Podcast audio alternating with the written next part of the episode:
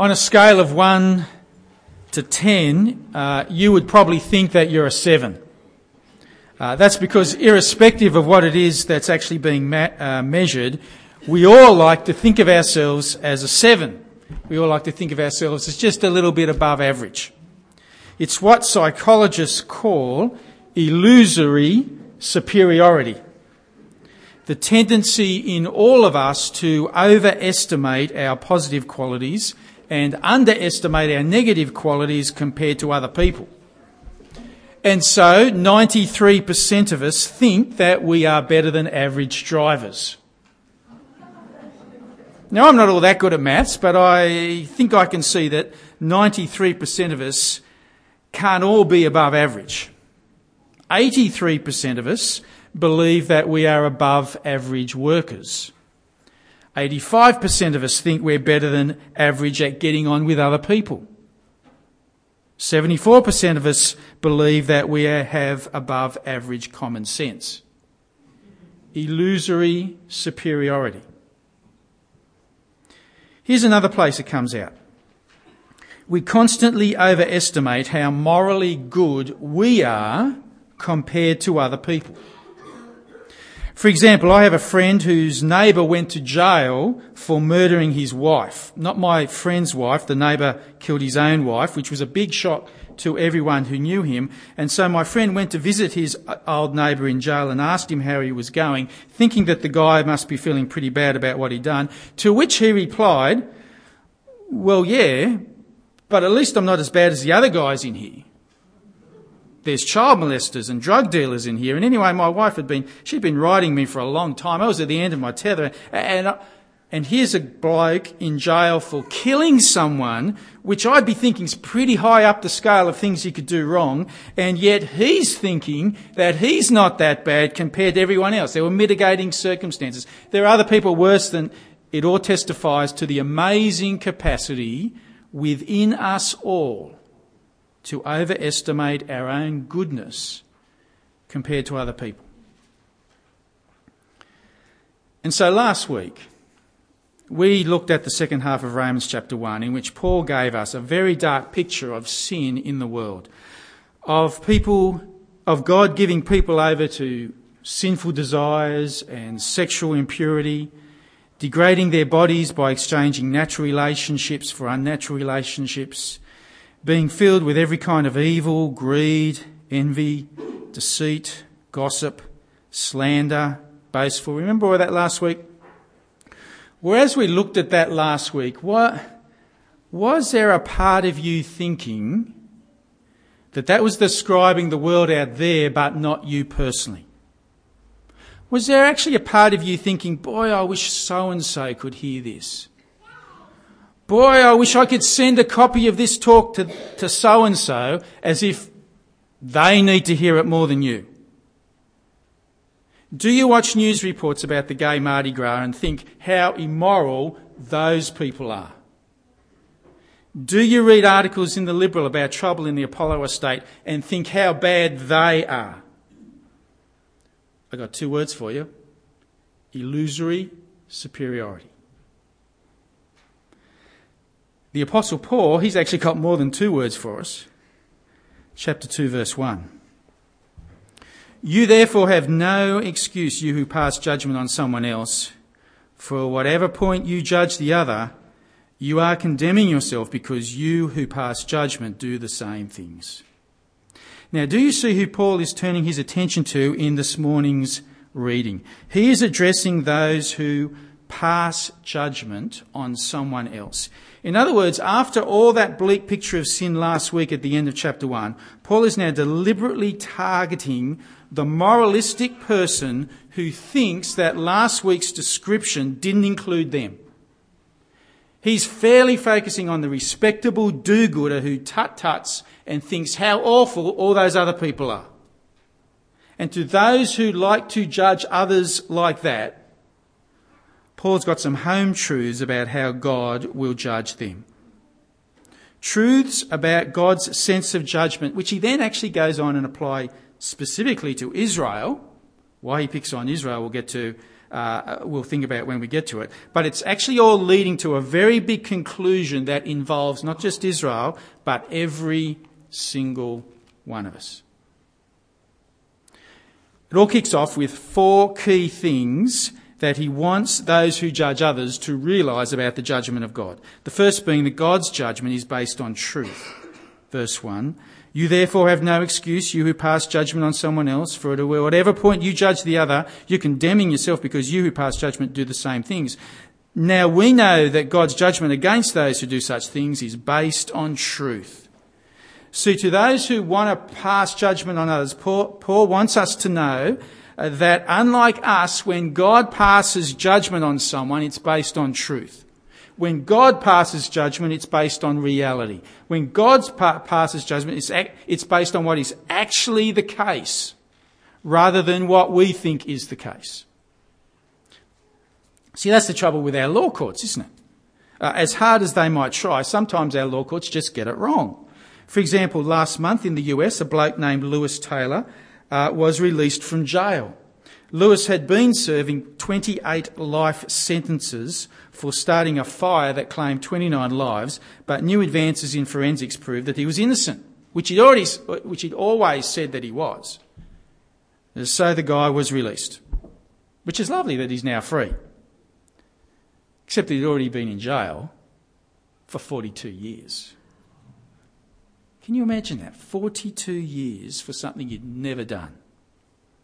That is not going to happen with God. His judgment is based on truth. Nothing is overlooked. Nothing is unseen. Nothing gets by him. Which is bad news for the moralistic do gooder who passes judgment on other people because God just happens to know everything about us. He knows the secrets of your heart. He knows your thought world. He knows the desires. He knows the fantasies you've had. He knows the anger and uncharitable thoughts you've had towards other people. He knows the times we've gossiped under the excuse of sharing. He knows the falsehood that we've promoted when we've just stretched that truth or left certain things out of a conversation. He knows the times we've broken the law and just haven't been caught for it. Knows it all. For his judgment is based on truth. And it's also inescapable. Verse 3. So when you, a mere man, pass judgment on them and yet do the same things, do you think you will escape God's judgment? Or do you show contempt for the riches of his kindness, tolerance, and patience, not realizing that God's kindness leads you towards repentance? But because of your re- stubbornness and your unrepentant heart, you are storing up wrath against yourself for the day of God's wrath, when his righteous judgment will be revealed.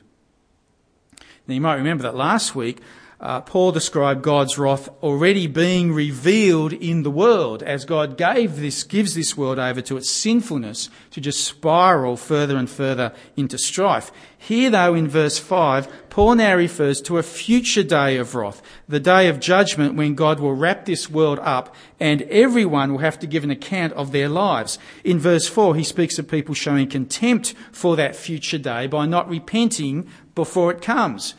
That's because the whole reason that the whole, that the final day of wrath hasn't come yet is because God in His kindness is giving us a chance to turn back to Him. But just because it hasn't come yet, that doesn't mean it's not going to come. And that's important because it means that God's judgment, although you may not feel its full consequences now, one day we will. Because is it not the case that if you get away with something, it almost doesn't feel as if you've done anything wrong. What do we say? It's only illegal if you get caught. And so we look down in a disapproval at all those people who get caught speeding, driving over the limit. We mutter about all those terrible P platers. And we conveniently forget all the times we've gone over the speed limit and all the times we've hopped in the car after a few drinks, and all the times we've slowed down before the speed camera, got through the camera, and then sped up again, but because we don't get caught, we almost don't feel as if we've done anything wrong. Paul's point is a day is coming when God's searching, thorough judgment will fall on everyone. So you want to play the game of it's only illegal if you get caught? One day we will all be caught. We will all be seen to be no different to everyone else. A third aspect of God's judgment follows, this one being that He judges on what we do, not what we say. Verse 6 says it straight out God will give to each person according to what he has done. Now, he points this out because it's again a measure of our self delusion that, that often we, we can think that as long as I think something is important, that's almost as good as virtually doing it. You know, that as long as I think something's important, that somehow excuses me if I don't do it. So, for example, as long as I think it's important to tell people about Jesus, it somehow doesn't matter as much that I never actually talk to people about Jesus. Or I think prayer is important, so somehow that excuses me from actually not praying very much. And I think gossip is wrong. And selfishness is bad. And people shouldn't be so materialistic. Because I think all those things are wrong, that somehow excuses me a little from the times when I'm actually guilty of those things. At least I think they're wrong. How many times have you nodded in agreement at all the right places in a Bible talk and then gone away and not actually done anything about it? God's judgment does not put up with that sort of nonsense. God will give to each person according to what he has done, not according to what we'll say we'll do, not according to what we think, what we actually do. Oh, and by the way, he's not going to play favourites as he does it. Verse 9. There will be trouble and distress for every human being who does evil, first for the Jew, then for the Gentile, but glory, honour, and peace for everyone who does good, first for the Jew, then for the Gentile, for God does not show favouritism. Now, we don't tend to like favouritism very much, do we? You know, the coach who always gives his kid the best and fairest award, uh, the teacher whose child always seems to top the class, uh, the boss at work who promotes their friends. We tend to react against favouritism, unless, of course, we're the ones actually getting the favouritism. Uh, during the week, you might have heard on the news, uh, the actress Reese Witherspoon was arrested and jailed for disorderly contact, conduct. Evidently, during the arrest, the arrest, she yelled at the officer, Don't you know my name? In other words, don't you know who I am? Don't you realise I'm famous? Don't you realise I, I should get preferential treatment? The officer didn't know her name and she didn't get preferential treatment. God knows your name. Don't expect preferential treatment. When it comes to judging you, it will not matter that you have friends who are missionaries. When it comes to judging you, it will not cut anything with God if you're part of a good church. Won't matter if your parents are full on Christians. Won't matter if one of your kids are in ministry or something. God's searching, true, inescapable judgment will cut through all of that with complete impartiality. And He will judge you on what you do.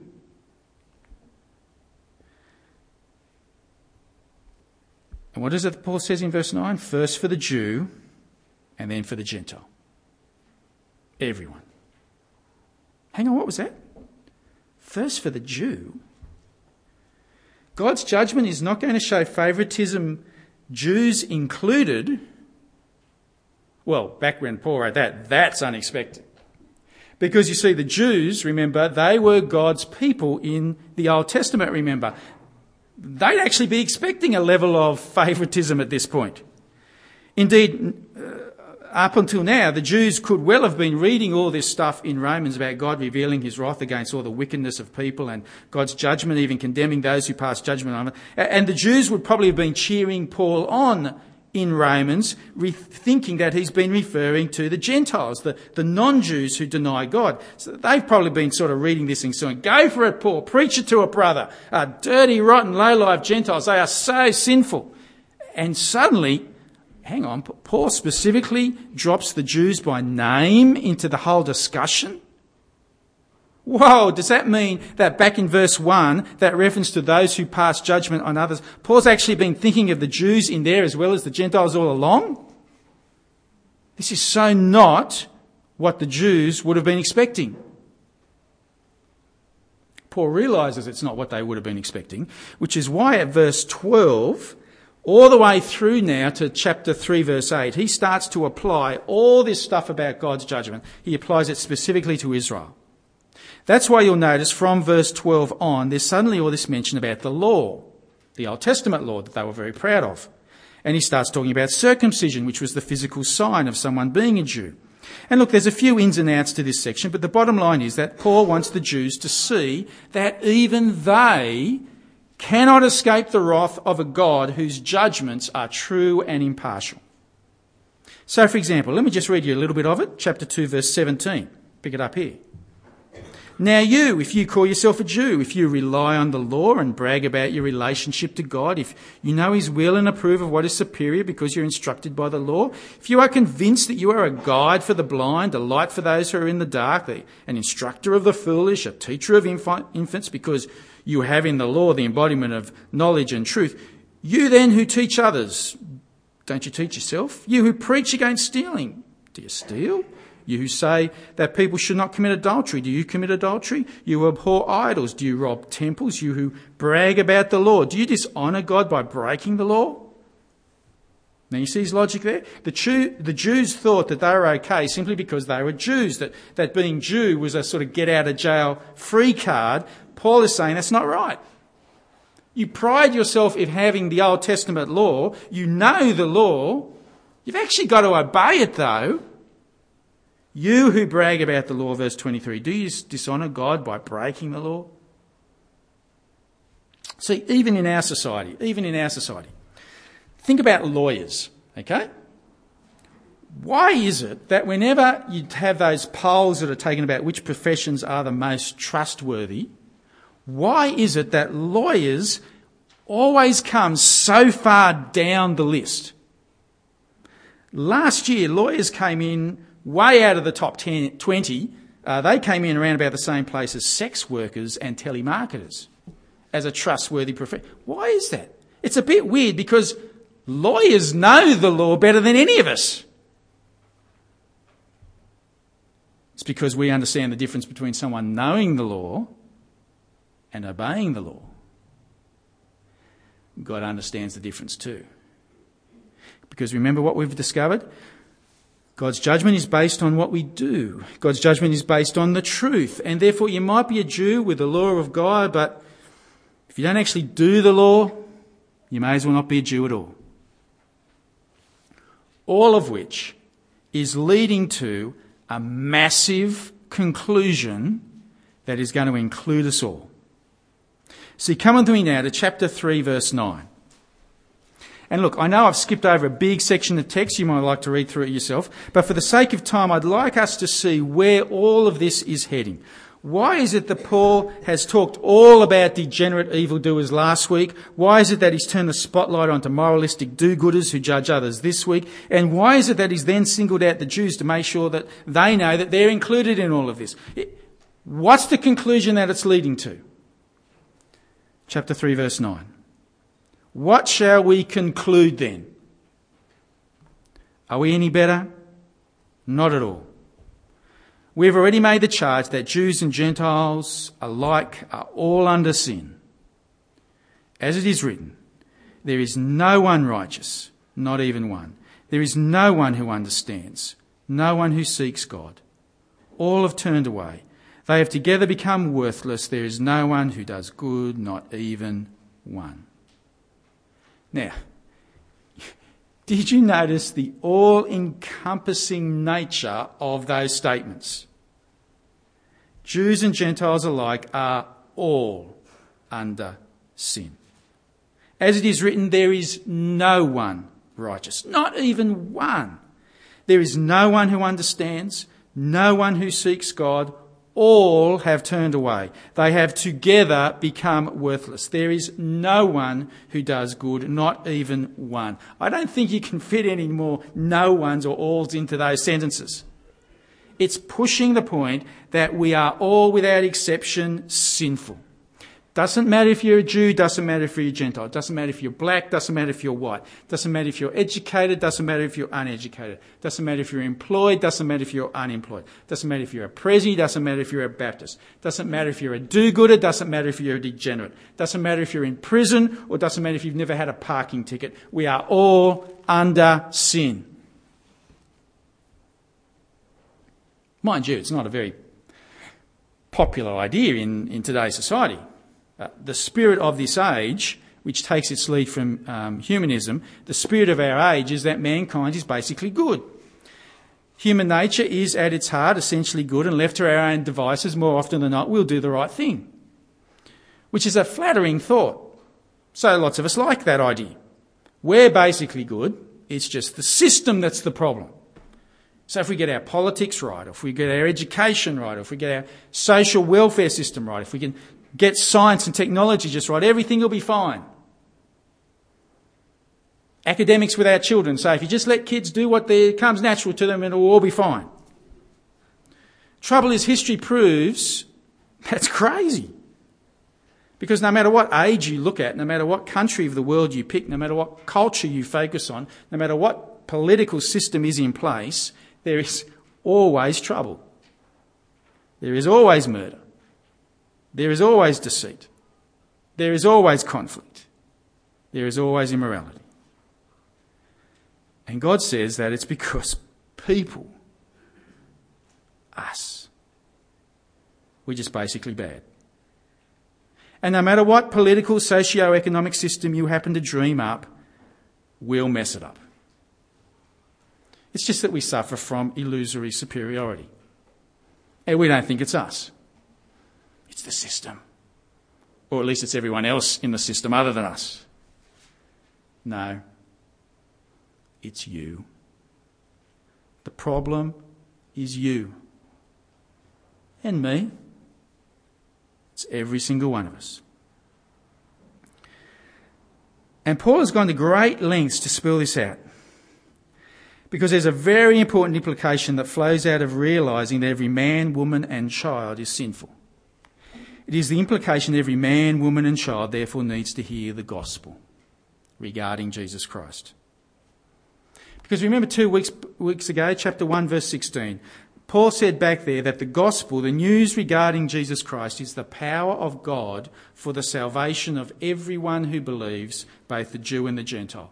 And having said that, that the, that the gospel is the power of God to save people, having said that, Paul has yet to fully explain just how that works.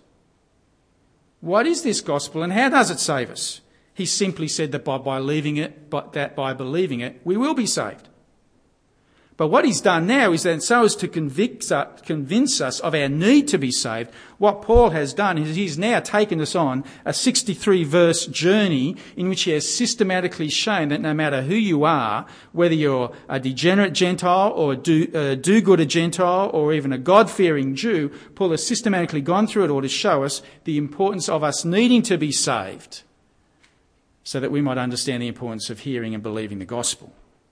You see, having done that, next week, Paul will finally explain just what that gospel is and how it is we are saved by believing it.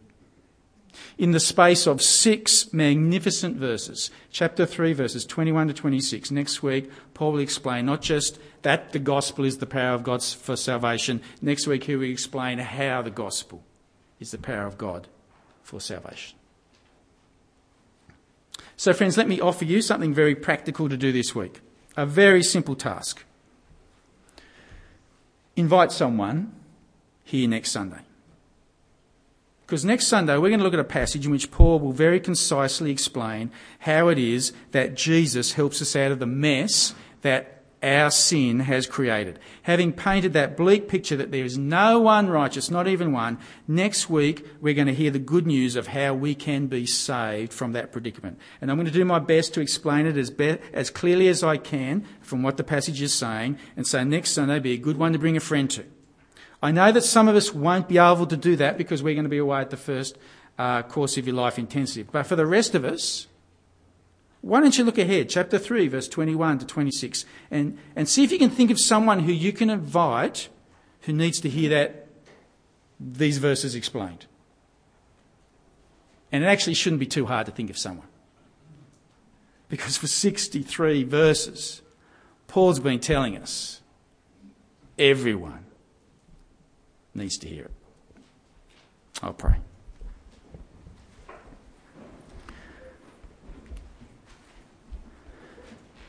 Father, please, by your word and by your spirit, uh, convict us that we are not righteous, so that we might then be able to delight in your righteousness and your goodness and your mercy in saving us through the gospel regarding Jesus Christ.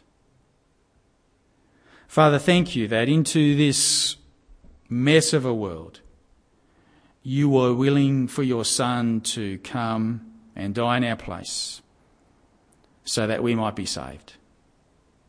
And Father, even this week, we ask for an opportunity to have a conversation with someone in our lives about this. Extend an invitation. Give us opportunity to share this news. Amen.